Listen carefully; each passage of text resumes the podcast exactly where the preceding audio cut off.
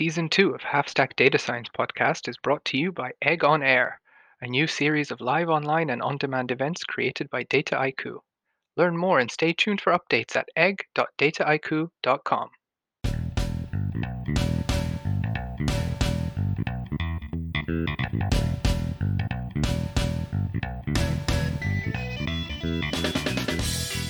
Welcome back to Season 2 of Half Stack Data Science, The Orthogonals. Today we're speaking to Peter Ellis, who is the Director and Chief Data Scientist at Nous Group, an international management consultancy operating in 10 locations across the UK, Australia, and Canada. He also writes the Free Range Statistics blog, a great place to see cutting edge techniques applied to real world problems, all with reproducible code. But you'll never guess what his undergraduate degree was. Hint, it requires long fingernails on one hand only. In this episode, we talk to Peter about scraping emojis from tweets, why Drew Conway's Venn diagram is still relevant in 2020, and why he became a data scientist to argue with economists. Peter, welcome to Half Stack Data Science, and thanks for joining us. How are you doing? I'm doing well, thanks, and it's great to be here. I said your job title already Chief Data Scientist and also Director at a management consulting company. What do you really do all day? we break our work into three sort of categories. There's delivering the work for the clients, there's winning more work to be able to do that again in the future, and then there's building capability. My role is a bit unusual in that as the chief data scientist, I've got like a particular angle on each one of those three things. That's like the mid level strategic answer. What I actually do all day is, well, I go to a lot of meetings. I, I, I probably have like 20 hours a week. Mm-hmm. And the rest of the time, I'm usually reviewing documents that have been written by teams or I'm writing code. Somewhere between a third and a half of my work is about capability building. And that's capability really broadly. So that's not just like coaching staff and running training, but that's also leading an internal project where we've built and we're maintaining a data warehouse. So we don't have a data engineering team or a data warehouse team yeah. or anything like that. So I, I, lead that project and we cycle some of our consultants through that who are maybe joined with an analytics bent, but not with a background in statistics or databases mm-hmm. or something. Mm-hmm. And so, so, okay, you spend six months seconded to this internal project, really build up some skills, then you go back into our main business. And you said you also write code as part of the job. I think that's very good to hear, right? Because data science I think it's one of those fields where progression, you think you're just going to write less and less code until you never write any code again. So was that your decision to make sure that the role is also at least partly technical, or or is that just sort of naturally happened? It's a really deliberate move on my part. I think that I've got to keep some hands on skills if I'm going to do the role and actually show leadership and understand what is needed in data and be credible in the training and indeed speaking with clients about what's possible and what's not. I think from the perspective of the people on the ground doing the work and having worked for you when you were doing the same at a previous role, Peter, it was really important to see the leadership from the top. So I think there's lots of good reasons to do it. But one of the most important is to really mentor and develop people from all kinds of potentially different backgrounds into competent data scientists. You need to be able to understand where they're struggling, how they're struggling, and show the way rather than give a diktat like, oh, you've got three minutes to do this join. It's just not a productive way to learn these skills and to, to drive a good outcome. No, it's not. And just the same way that our, our, senior people, consultancy firm like ours, will lead by example in things like running focus groups and setting out the structure for a strategy, you can do that with data work. And so when I'm being hands on, often I will start something off. And, and hmm. I'll, I'll give an example of a recent project.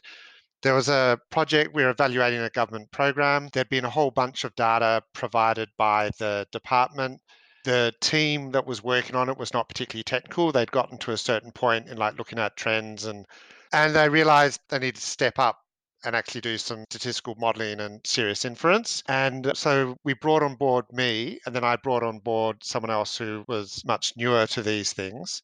I took one of their problems and worked out an appropriate method for dealing with it, which was basically just you could do it with regression and generalized least squares, adjusting for the fact that there was time series in the residuals. And I worked out a way to do that and said, yeah, this, this will work. My experience as a statistician, I know we can do this. Then I give it to the other person and say, I've done this once. You work out how to generalize it, turn to programs, write it up, document it, test it, make sure that the assumptions work, and so on At the end of that, I've got someone who's learned about a new field of statistics that was new for them.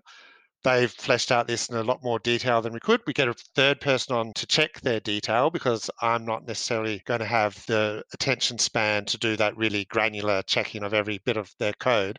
So a lot, lot of my work there is about knowing the right techniques, maybe getting in, getting my hands dirty to show how to do it, then pulling back at the right moment where someone who's got a cheaper charge out rate than me basically can start doing it more efficiently they don't have to wander around in the woods trying all possible techniques on all possible versions of the problem and because they don't have the experience necessarily to narrow as quickly as you would but it's a really good investment for them to say okay well here's a technique and maybe i can flex it a little bit but my main problem is scaling this and understanding how it works. Yeah exactly.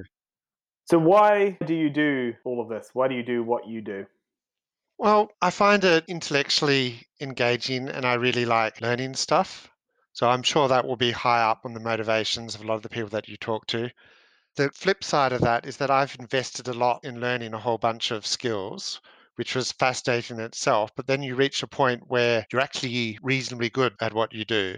And so I've got this set of skills, and it's actually always extremely pleasant, frankly, to be exercising skills that you've got that were difficult to acquire. And now you think, right, okay, I'm more or less on top of this it's really useful. I can see that there's really making a contribution to the people around me, and I can do things quite easily that make fair bit of difference.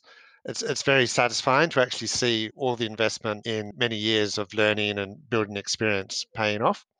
The other thing is that where I particularly am is a little bit different to a lot of management consultancies. So we, we actually have a document called Reasons for Being and include things that you might expect, like delivering value for clients and delivering profit for ourselves, but it also includes delivering positive influence for the society that we're part of. And that's something which throughout my career has been quite important to me for my pre data science days as well at this particular point in my career, I'd be doing data science of some sort somewhere anyway. Mm-hmm. The particular reason why I'm doing it where I am is because there's a chance to work on huge range of problems with a big range of skills and techniques and tools and deliver positive influence while I'm doing it.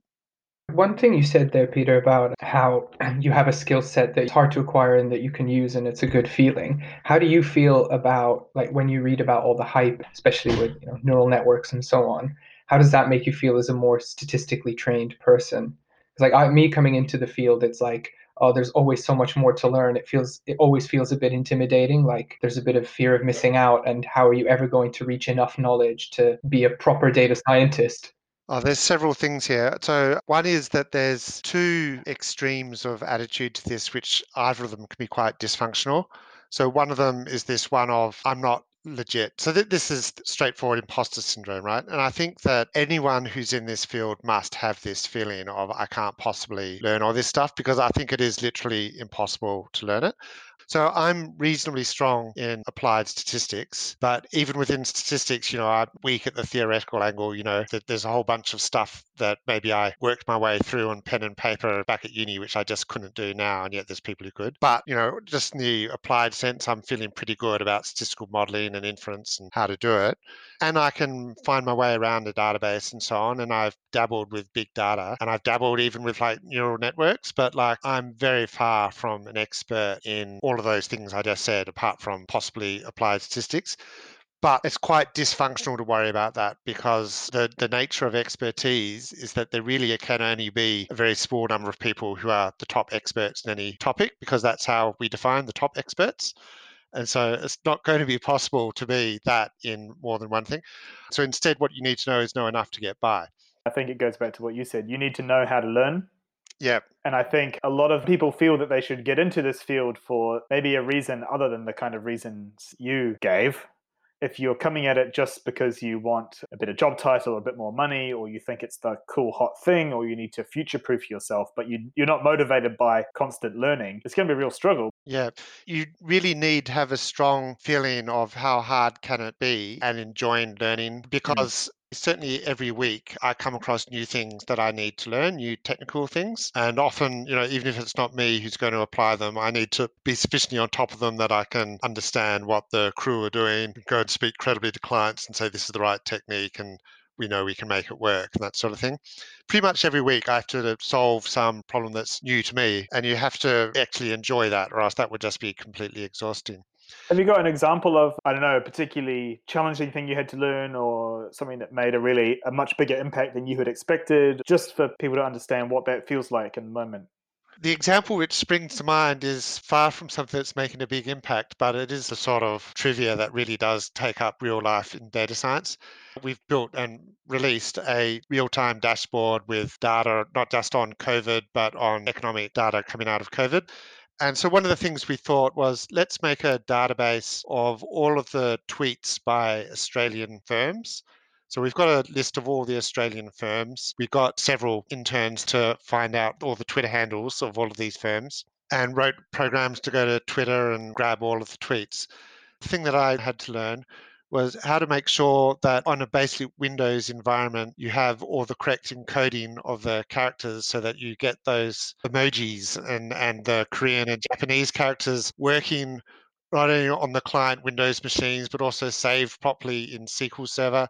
Or they're coming out as boxes or boxes with question marks in them or totally other language. exactly. And uh, I often say that if it weren't for encoding, I would have no problems with Windows at all. Anyway, so we've worked out how to solve this problem and now we've got it solved. And it sounds trivial, but at another level, uh, we can't say we've got this database of tweets if all of the sad violins and the love hearts are coming out as little boxes. No, I, I think that's a really good example because I think maybe people were expecting you to say something about, I don't know, hierarchical Bayesian modeling or something. And actually, some of the most important things you can do is make sure you get all the crying emojis correctly into your text data. Well, I mean, it's a degree of polish that's quite important, right? People are paying good money to get really good advice from management consultants. And if you're going to say, we're showing you all the tweets made by all of your competition in this industry in Australia, they want to see the emojis.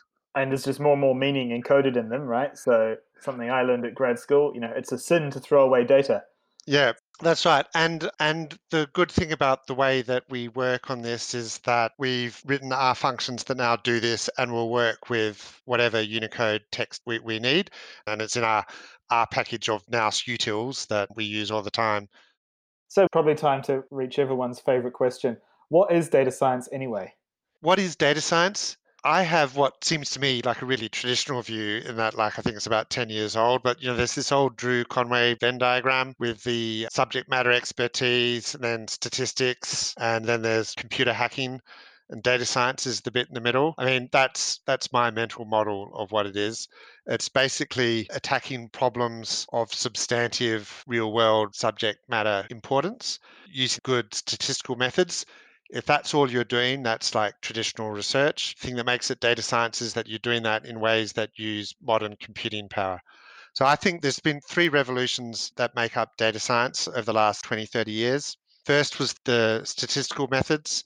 So the things like the frequentist side, there's bootstrapping, and then Bayesians, there's MCMC. Then there's computing power, which took those methods and made it work and put them on everyone's desktops.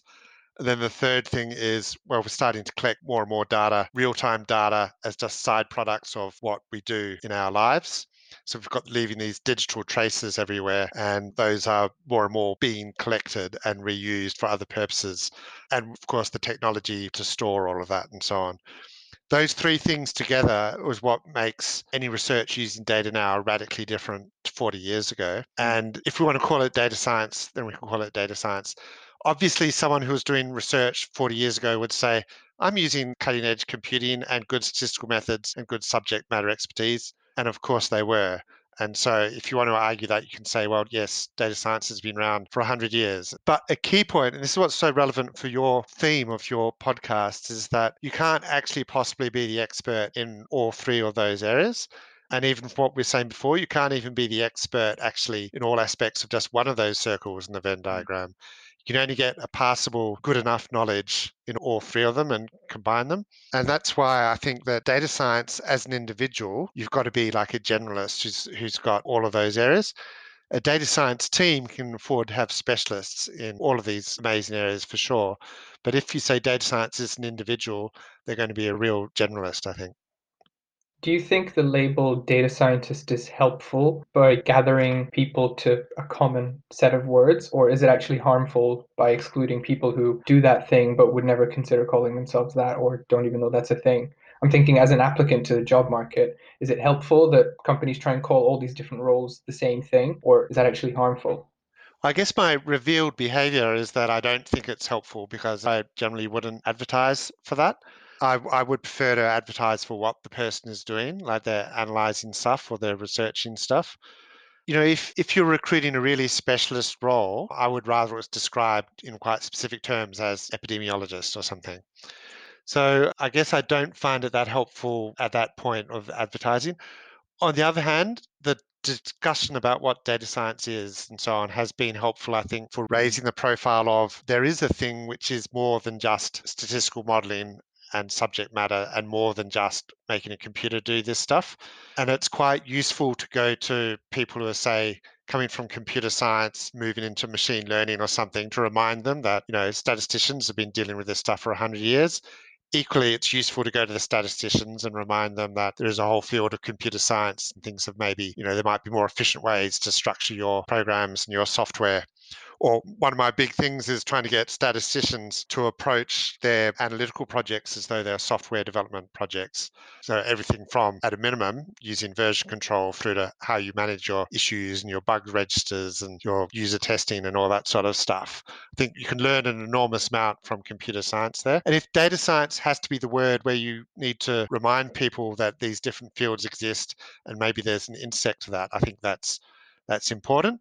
But for me, it's still it's more like the intersection of these other specialist fields. So I think computer science is a specialist field, software engineering is a specialism, applied statistics is a specialism, but so is epidemiology for that matter. Data science reminds us that computer science and statistics and subject matter stuff intersect and thing in the middle, it's useful to have a name for it. We've all mentioned revolutions and advancements and dialogue between the two more technical sides of that Venn diagram between the, the statistical understanding and the computer programming or hacking or, or building software.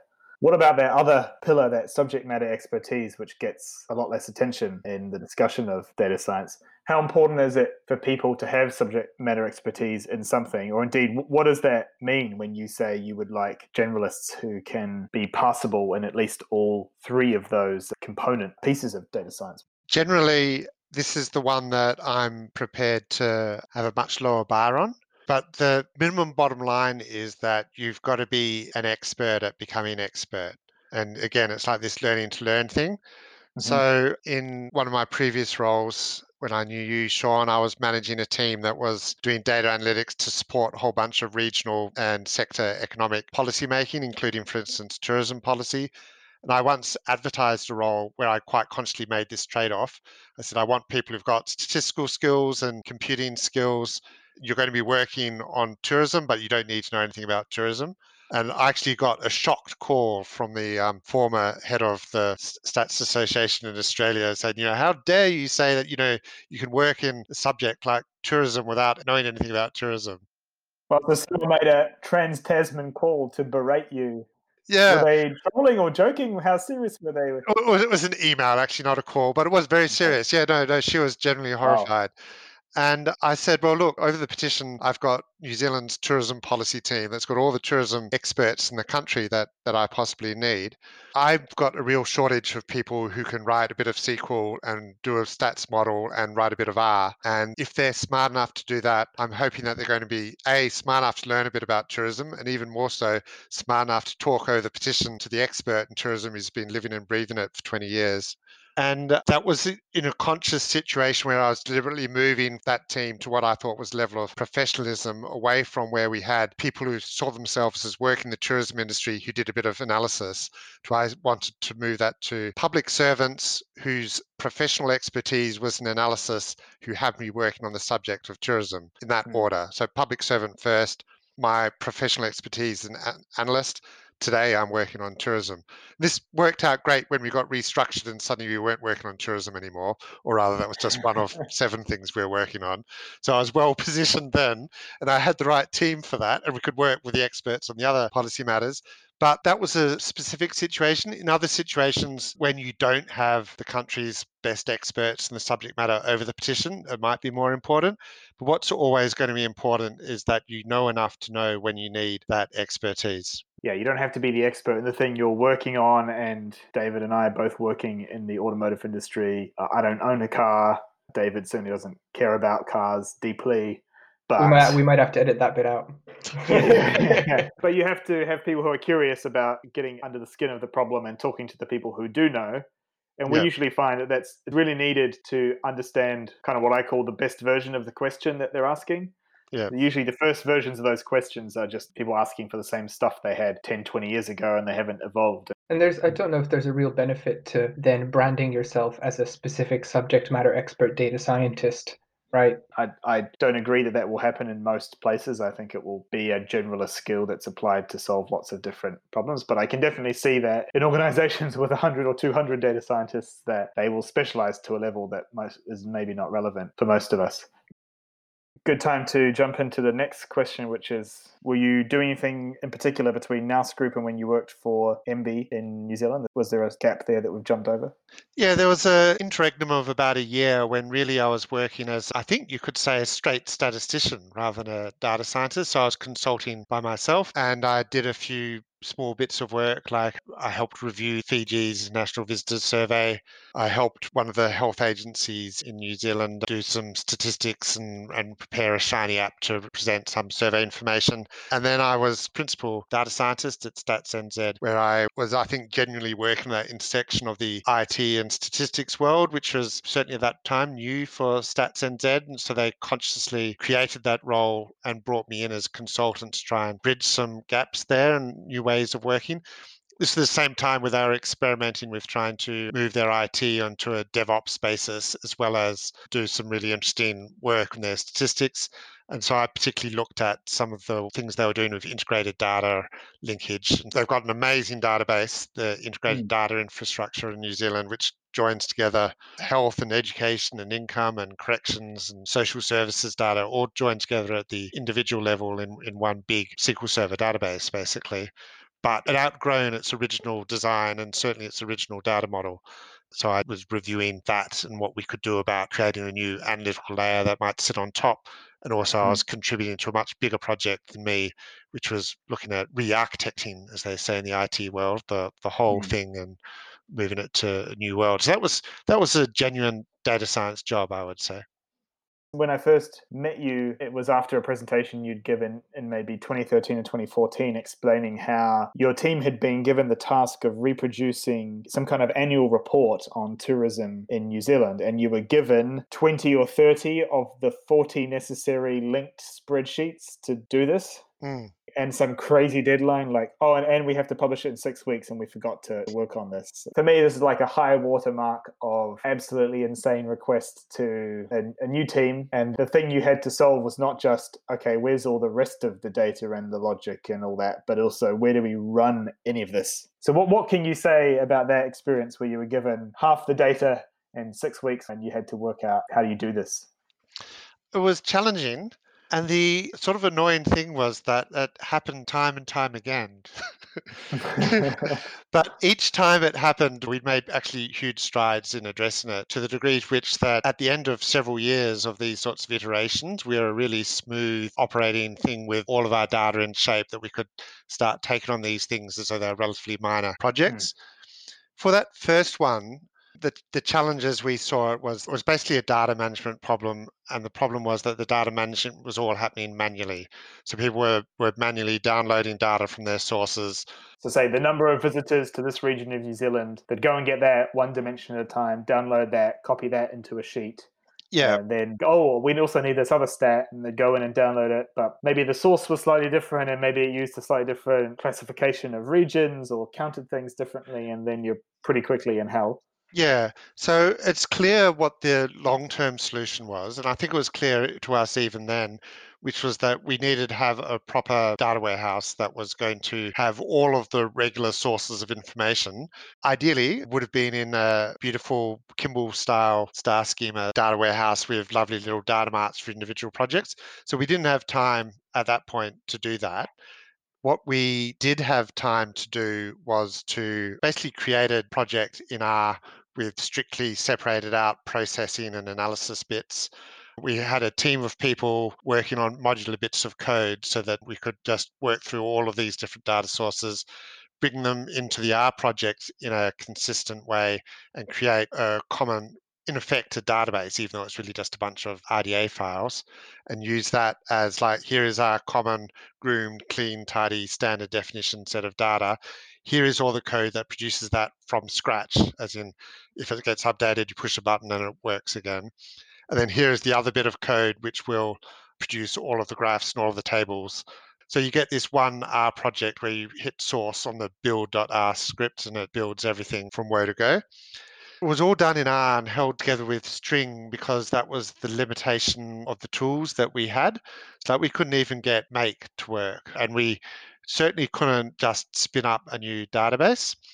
You're working in a government department on a lockdown Windows machine, right? Why do you punks need a database? You're you're the spreadsheet guys, aren't you? Yeah, exactly. And so the solution to that part was we could work with IT to get applications installed. So we got R, that was okay. We got Git, that was okay. And we said, okay, that's actually pretty good going. We've got R, we've got Git, we've got GitHub. We can do a hell of a lot with that. We had a database which was used for just some of our tourism data, and there was a traditional IT project to migrate the rest of our data from being stored in like hideous combinations of SPSS and Excel and CSVs to properly being into the database. We at some time during this process we said clearly this is going to keep coming at us. We're going to we're going to need to have all the world's data at our fingertips and we're going to need to be able to be much more responsive than this and not want to recreate these R projects from scratch every time. Or rather, our projects was nice, but we want them not to be from scratch. So we worked with IT on a um, big enabling project, which the CIO described quite nicely as let's build you a big, safe swimming pool for your people to swim in, and you don't have to come bothering us every time. Because we all recognize that you can't have a three-year project when in uh, one year just putting together the business case every time you want to spin up a database to support one of these projects. So we built a project that had two important bits one of which was basically it grabbed all of the time series data from StatsNZ, scraped their data release calendar so it knew when data was coming out. Balance payments comes out at 11 a.m. on such such a date. So at 11:30 it would go to the site, scrape all of the balance payments data, normalize it, and put it in our database, which basically then held all of StatsNZ's data, having having to a certain degree properly normalized it and standardized the classifications and so on. So that was all there. And we wrote our front ends for that. That would get you any Stats NZ series that you wanted, one liner, bang, it appears. And this is amazingly powerful, like working for you once much of that hard work had been done. And then having my first jobs actually be at Statistics New Zealand and realizing that these people in another ministry had effectively scraped all of Stats's tools and put all of Stats's time series data in a single data source mm. which no one in, no one within Stats New Zealand had that level of access to their own data. Yeah, it was all all public data, and there was this one team within the government that I, I, tried to yell to everyone who would listen, like, "Look what these guys have done! You should maybe like just get a copy of their database and run it at your ministry rather than try and do the same thing because these guys have done it way better." And you just type in, "Okay, GDP, the time frame, what kind of GDP do you want?" and then boom, now you've got an R data frame with that split out however you want without any disruption to your workflow. It was nice, wasn't it? And anyway, it's the same project where we built that, which was by then, that was our third database project with IT. And I, I, was learning all this time. I didn't know anything about databases two years before this. So when we had our first database, which was actually about regional credit card data for tracking tourism, that was the first time we really did anything with a database. I went down the road and bought a SQL for Dummies book for the team and said, right, this this new thing we're gonna we're going to learn what this is. And IT tried to make us do everything through crystal reports, but that just wasn't working. And so we Googled it till we found out that, oh, this new R tool, which we're also just trying to learn at this moment, seems like that can speak to databases as well. So with a bit of mucking around, we were able to get that to talk to the database, and the crew started learning SQL as well as R at the same time. That was a few years before what we're talking about now. So now we're more comfortable with all of that, but we're into our third project and we're realizing these database things are really cool, but it's such a shame that it takes a minimum 12 month project or anything to happen So, as the side product of the one that built that time series database for um, StatsNZ, we got them to set aside another database for us that we could just write stuff to. And that was quite game changing for us because it was always there. We were using this more or less as, as an analytical tool to hold data which we might want again and to do things that were too big to do on our desktops and so on. And so we basically promised that anything we put in this database you give us, if it gets blown away, we're not going to complain to you. If there's an earthquake, we have to be the last in the queue to be restored if it gets restored at all. And because we will create it all from scripts that can recreate it from scratch ourselves, mm-hmm. Which is actually much better than backing it up anyway, because then the intellectual properties in the scripts. And most of the, mm. in, in all the data we were working for was stuff which was basically you're pulling all this inconvenient data from all over the world and putting it in one spot for convenience. But if it's blown away, you can repeat that process. It takes a few weeks, it's not the end of the world. And that was quite a game changer for us for these things like the question I'm answering from Sean in a very long winded way was it meant that as we started getting these projects, which at first was like repeat this report with updated data, and very hmm. rapidly mm. became make a whiz bang interactive web tool from this data that's got all the information that was in the report, plus governing thoughts that write themselves and so on. Which of course we were being asked to do that because we'd done it successfully, and it's like we did that in tourism. It's oh my god, that's amazing! Can you do this for all the other sectors? Can you do this for regional economic data and so on? And each time we got a bit better at it. So, one thing that's really important that came out there is looking down the road a little bit to try and understand when you're asked to do something, what's the probability that you'll be asked to do something identical or very similar? At some point, investing some effort in solving it slower but better so that it's a more repeatable solution. And it's definitely something that I took on board working for you and, and kind of soaked up from your team. Yeah, that was very strong because we could see that these things were going to keep coming at us. And also, we had a very demanding minister at that time who wanted lots of briefing and was quite happy with quite sort of standardized briefing. But every time he went to some part of New Zealand, he wanted to have, and I think this was reasonable, at his fingertips all the economic facts about this region he was visiting. And so mm-hmm. this is the sort of thing that people were manually pulling together from all sorts of sources. In a panic via spreadsheets and putting in an email. And yeah. you, you, I think you had a version, well, it was in this really nice web front end, but you did a lot of work as well to like put the official ministry templates into LaTeX or Markdown so that you could do a one button run, check yeah. the output, and it would be a an on brand one pager. And again, it wasn't completely automated as in running on a schedule fully in production but my impression was you had a really good feel within the team for the spectrum of semi-production like yeah. you know almost all the way up to fully fully. And the use case of producing official statistics or advice for ministers you probably don't want it to be fully automatic. You want someone who knows what they're doing to look at the number yeah. before it gets sent off. Uh, absolutely. We had lots of things that were I think semi production is a good description of it. We also had things that were, I think, by any reasonable definition, genuine production, but even then we would generally not automate them. But even mostly automating something like the, say, the analysis of the International Visitor Survey, which is a key component of the national accounts, the balance of payments, and so on. We semi-automated that, and that we had an R project that did all the processing and then the analysis, and then converted into estimates and spat out, as you say, all the on brand PDFs and so on. And then we would look at that and check and say, gosh, why has China gone down? What's the story? And, you know, you're writing a media release about that. So it's not a fully automated thing. It's a hmm. quarterly mm. release process like any stats agency does. But the mere fact that we'd automated all the analysis, that when we got the data in, we'd, we'd have these results in half an hour in itself was a radical change from even the way that, as you would know, it happens in Stats NZ and the like, where these mm. things are still more manual than they should be. So, jumping back further in time, what kind of work were you doing before leading analytical and data science teams in government?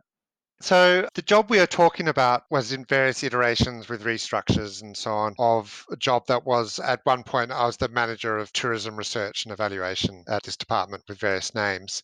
I got that job basically because I was an evaluation expert. And I was an evaluation expert because I'd been working in monitoring and results and performance frameworks in overseas aid since about year 2000 to say 2011. So for a couple of years, I was the director of program evaluation at AusAid, the Australian Overseas Aid Program. I spent a couple of years in East Timor running a program there. So that was actually delivery, not evaluation. And I got to New Zealand working on monitoring and results frameworks and generally how we measure performance, particularly at the program level. So I was basically an evaluation expert. And at that point, I had a master's in applied statistics, which I picked up in my spare time basically because I hated losing arguments to economists. So, working in overseas aid, every now and then someone would come up with some econometric study or something that showed X, Y, and Z. And I just felt I didn't understand the language. I had a master's in development studies, which is basically development economics, but the economics I'd done had been quite qualitative and more at the political end rather than any sort of modeling and, and certainly no university level stats. So while I was working at AusAid, I talked my way into a graduate certificate in statistics, even though I didn't have uh, relevant undergrad qualifications, but they let me in through a few bridging units. And then that I enjoyed that enough to do a master's. But the fact is, I never actually used that stats very much in my overseas aid career. It was useful when I was managing evaluation teams, and it certainly gave me a good perspective on some philosophy of science and research methods questions and so on. But apart from a year that I took off from aid doing research into Australian voting behaviour, I never really, you know, wrote much code or, or did any hardcore statistical modelling and so on. But when I finally had enough of overseas aid in about 2011 was looking to move sideways into another role, probably in the public sector, because I quite enjoyed that. The thing that I had expertise in was evaluation. And at that time, the tourism ministry, which was going through one of these restructures. Part of that merger was they wanted to really increase the rigor of how they're looking at the evaluation of things like destination marketing. So tourism's very big industry, either the biggest or the second biggest export industry in New Zealand, depending on how you count it. Much smaller right now, of course. Mm. But there's big investment in destination marketing for Tourism New Zealand, 100% pure campaign, things like that. And they wanted to have a much more rigorous approach to evaluating that. I was an expert in evaluation, and so I got that job on the grounds of can you build up our evaluation capacity? And So, oh, by the way, there's quite a bit of data that goes on in this team as well. And I see you've got a master's in stats. That's quite convenient, so you can do that. Now, as it turned out, pretty quickly the data stuff massively grew there because of just contingencies, things that happened. And I ended up doing a lot more in the data world, things that we've talked about, than necessarily an evaluation. And in fact, a couple of years in, the whole evaluation area was restructured out to a specific team, and I was left managing basically an analytics or data science type team and um, leading from the front, digging out my old skills because I had people who did not know what was possible. I didn't know what was possible myself, really. I'd learned statistics in a different world and I'd never used R. I'd programmed in S, but I didn't know what version control was. I didn't know what a database was. And I didn't know much about so I didn't know anything about software engineering really, but we learned that on the job with the help of, I'd say, some good external consultancies, which we brought in the right time. Mm-hmm. But this is only eight, nine years ago that you're saying you didn't know any of these crucial components that you ended up using That's one right. to two years later to completely change how some things were done. That's so right. you you kind of happened to be a right person in the right place at the right time to yeah. move a, across, and then it turned out, oh, because you wanted to not lose arguments to economists, it turns out you had these additional skills as well that helped you then take on other responsibility. And then it seems like that has sort of kept happening over and over in your career. So, what were you doing before international aid and evaluation and how did that jump happen yeah so to maybe start at the other end and move forward so when i was a kid i was interested in maths and computing and things of that sort. And except that when I was in year six and I was in a special full time extension class for brainy people because I was good at maths and so on, they said, by the way, all of you people are going to learn the classical guitar. And um, so that was okay. And it was interesting. And suddenly turned out rather surprised, certainly to my surprise, that I was actually very good at it. Sufficiently good, in fact, that after less than a year of learning the guitar, I was good enough that they said I could skip year seven altogether and go straight to a high school, which was a specialist music school where basically I heavily focused on learning music. Now, we did a, the ordinary high school things as well, and I did high school maths and, and calculus and physics and chemistry and so on. But as far as I was concerned, I was there to do music and everything else was like just sort of a side issue. So I went from there for special music school to a four year classical guitar music performance degree. This is where those fingernails became really important, just to fill in the teaser. That's right. So that's where the, finger, the fingernails came in. And uh, classical music performance degree is really hardcore. It's, so I was at the Conservatorium of Music in WA, which was at the part of the WA Academy of Performing Arts, which is it's, it's, a bit like an elite sporting institution, really. Like you know, it's like you'd take for granted that you'd be doing like four plus hours of practice in a small room a day. Your academic learning is about everything which is about making you a better musician. So you learn about the history of music in order to become a better musician, and you learn French and Italian so you can better understand where the music's coming from. And you have concert practice every week, which is basically everyone in the conservatorium gets together and people perform and you get heavily critiqued in public about exactly why how bad it is and why you have to do better next time and you and you have to do this whole cycle of this and it's uh four years yeah yeah four years and i enjoyed that and i was quite good at it and as you do, I suppose I started teaching on the side and performing on the side. And at one point, I, I and another person were playing weddings and parties and stuff with flute and classical guitar. I was part of a contemporary 20th century music ensemble, which is the music that I really liked. And uh, um, I even composed a bit. And then suddenly, as I got towards the end of the fourth year of that, and I was thinking about what I was going to do next, I decided that I didn't really want to do this for a living because while I was quite good at it, I wasn't good enough to be, say, one of the six best people in the world, which is what you'd really need to be to make a living out of just performing yeah. and doing nothing else. Yeah you know, I, I, I, could probably aspire to be one of the 100 best people in the world, certainly one of the 500 best people in the world. And that would mean that if I made a career out of it, I would go and do more postgraduate degrees and a doctorate and basically become an academic and teach and perform on the side. And that's quite a respectable sort of career. But suddenly looking at it like that, I realized that, well, actually, if I'm going to be an academic, and a researcher and a teacher and perform a bit on the side.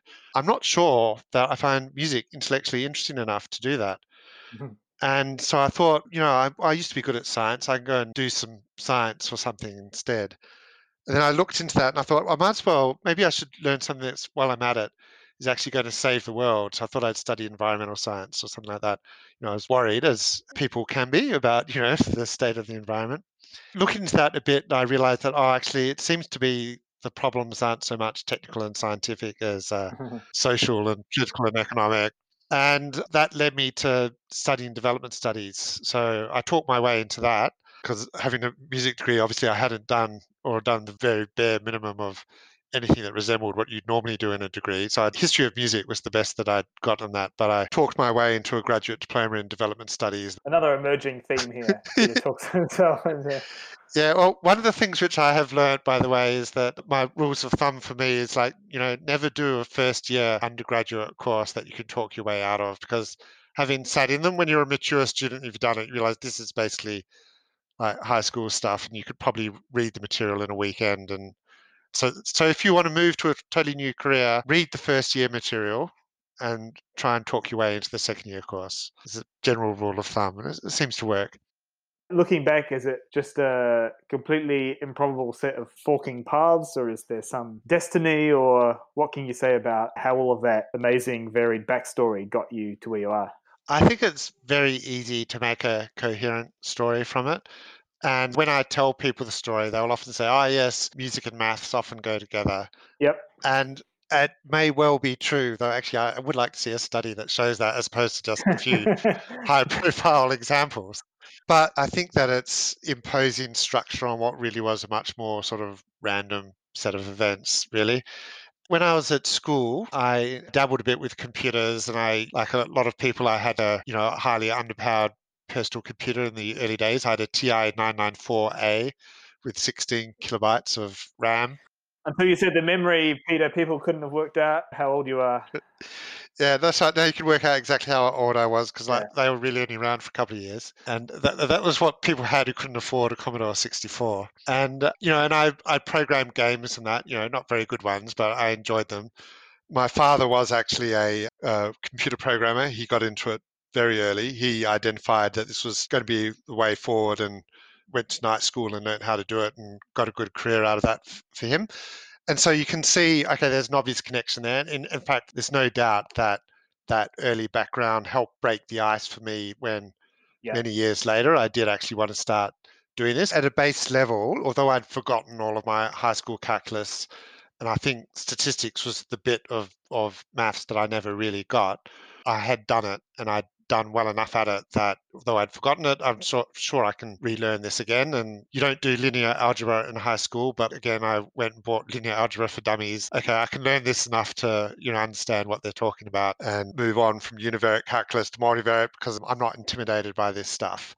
And you can see all of that continuity, but it seems like real chance that I ended up in aid. And within aid was quite chance that I ended up in evaluation. And then was definitely contingent that I ended up in an evaluation job that turned out to be a data science job that made me mm-hmm. remember I had a applied statistics masters. So while I guess you could say it could be either way, it's like it feels to me, and as I was living through it, it all felt like this was all contingent and arbitrary. But absolutely, you can make a lovely, coherent story out of it when you know where it finishes. Do, do you think at each of those stages, you know, doing all that development stuff, even the classical guitar, do you think you, you picked up pieces that eventually snowballed into a, a career in data science, or is even that too much post explanation? I think that's too much coherence. I think what you can say is that every one of these things that I've done is definitely part of who I am and how I work now. And that includes an example. Classical guitar is an instrument that you play either by yourself with a small number of people. That had really driven me and focused me on thinking of how we work together in a team, how we learn to do difficult things and all that sort of stuff. When I got the job at AusAid and they had to say, tell us about a time you've worked in a team, and I told them about chamber music, and they said, well, that's the, you know, we've never had that one before. That's really interesting. And yet I would still say that was one of my, you know, good examples, which, you know, except that I've got ones that probably sound better now, it's still an actual really good example of where I did learn to work in a team. I, I guess that's what I was getting at is now you can look back and tell a coherent story of these individual skills that you picked up which i think is the, the, kind of the theme that we're trying to get to in this series is people can have these seemingly incoherent paths into data science but actually looking back can assemble a story of how they're good at the job that they're applying for that they're trying to do. Because it's all about combining transferable skills rather than law where you do law school and end up a lawyer. It's a very straight path. Did you find that as well that you you sort of had to assemble this story of actually i picked up all these things that make that are relevant even if they're not conventional I've never thought of it like that, but there's no doubt that that's what's happened. For instance, with my experience in overseas aid, I, I learned an enormous amount about management and project management and so on, which is actually really important for work. There's lots of places you can learn about project management, but actually, mm. Overseas aid is a really good one to do it because you're managing high risk things. They're in difficult environments, as difficult as they get. So, having the background of thinking about that sort of stuff led naturally to the evaluation side of aid, where you're skeptically asking, does it work? Does it achieve anything? Mm. That's a core skill for any data scientist to be thinking about. And it's been immensely useful for someone working with data to have had a career earlier where you're maybe at the side where people were creating some of the imperfect data and also thinking up things like how are we going to measure this? So, like you've got a program that's trying to build the capacity of non-government organizations in the Solomon Islands, and you say, how are we going to set up indicators to collect data to know whether this is going to work? When you've done that, you've got a much more realistic view of what's realistic about what data can be collected and when you do collect it, where it's actually come from, than uh, if you're someone who's always just seems to be these lovely clean numbers appearing on your screen. When you look back, you've been accumulating various tools along the journey that turned out to be when particular challenges were revealed, you had the right tools. And I think a critical one from your four years studying classical guitar is learning how to master something.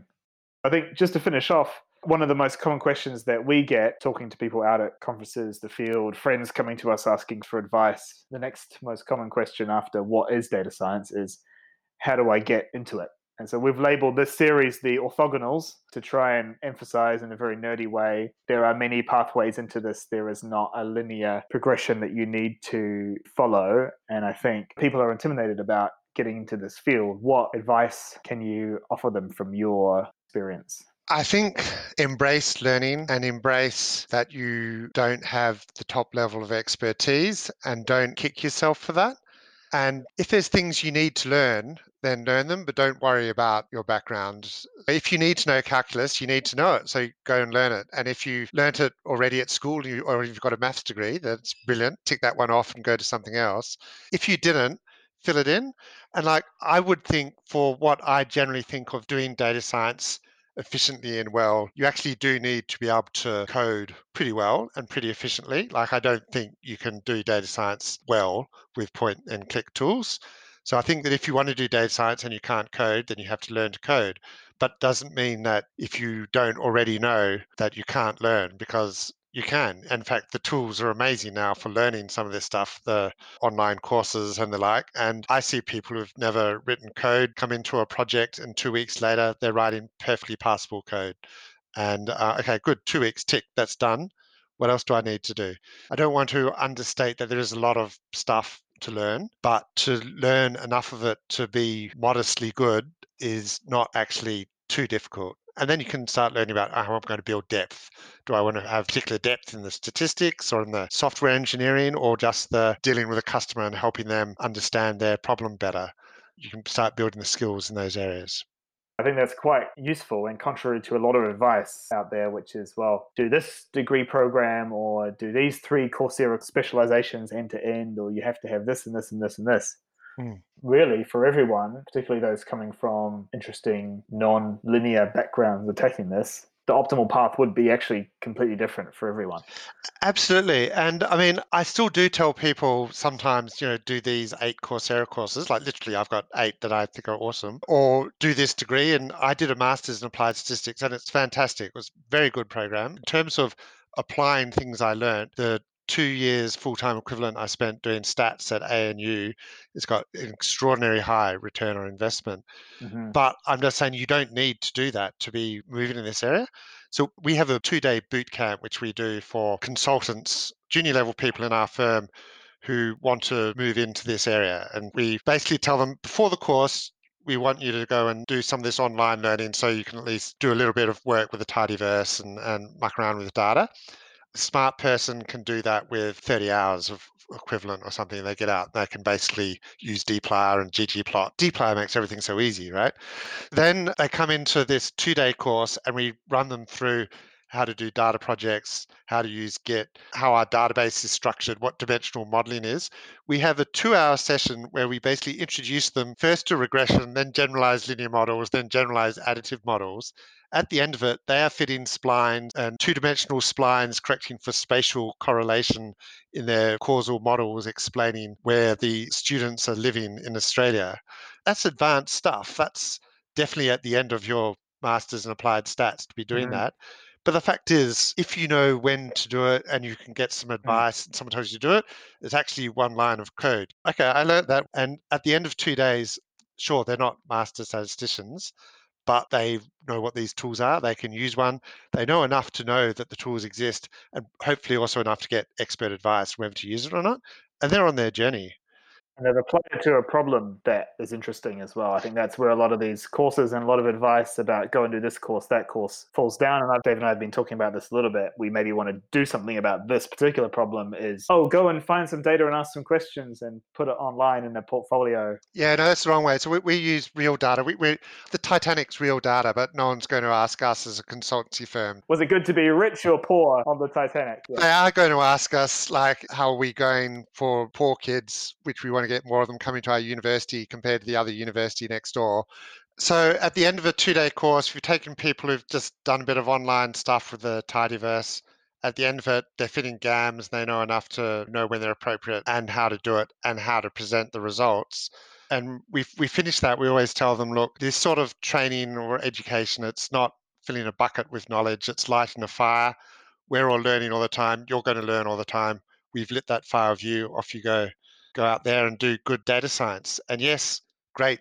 Do a degree, do a master's, do a dozen Coursera things, but you're already doing data science after our two day boot camp the hardest thing people don't know where to start and once you kick them into starting something lighting the fire is a good metaphor for that if it turns out they don't have the motivation they'll just come to a natural stop and yeah. that will be fine or if it tweaks something in their brain that they can't let go of, they'll keep digging more and more, and then they'll be on that self sustaining part of learning. And then, lo and behold, 10, 20 years later, they'll look back and be able to impose a coherent structure on yeah. it and they will see that they still don't know everything and that you never get to the top. So those cliffs are always around you. Certainly are for me. I'm sure for everyone. Like you just can't be the expert in everything. You can't even be the expert in all the technical things, never mind the, the subject matter stuff. So you've just got to expect that, okay, we're trudging along doing the best we can. And that's useful stuff. You're doing useful stuff before you get to the top. Brilliant. Well, thanks so much for your time today, Peter. We've enjoyed having you on and sharing the depth of your experience and everything that you've learned. Where can people find you on the uh, on the internet if they want to learn more about Peter Ellis? freerangestats.info is the best place to find me. But obviously, also in my day job at um, nousgroup.com.au. Great. Fantastic. Thank you for your time, Peter. It's been great. Thank you. Season two of Half Stack Data Science podcast is brought to you by Egg on Air, a new series of live online and on demand events created by Dataiku. Learn more and stay tuned for updates at egg.dataiku.com.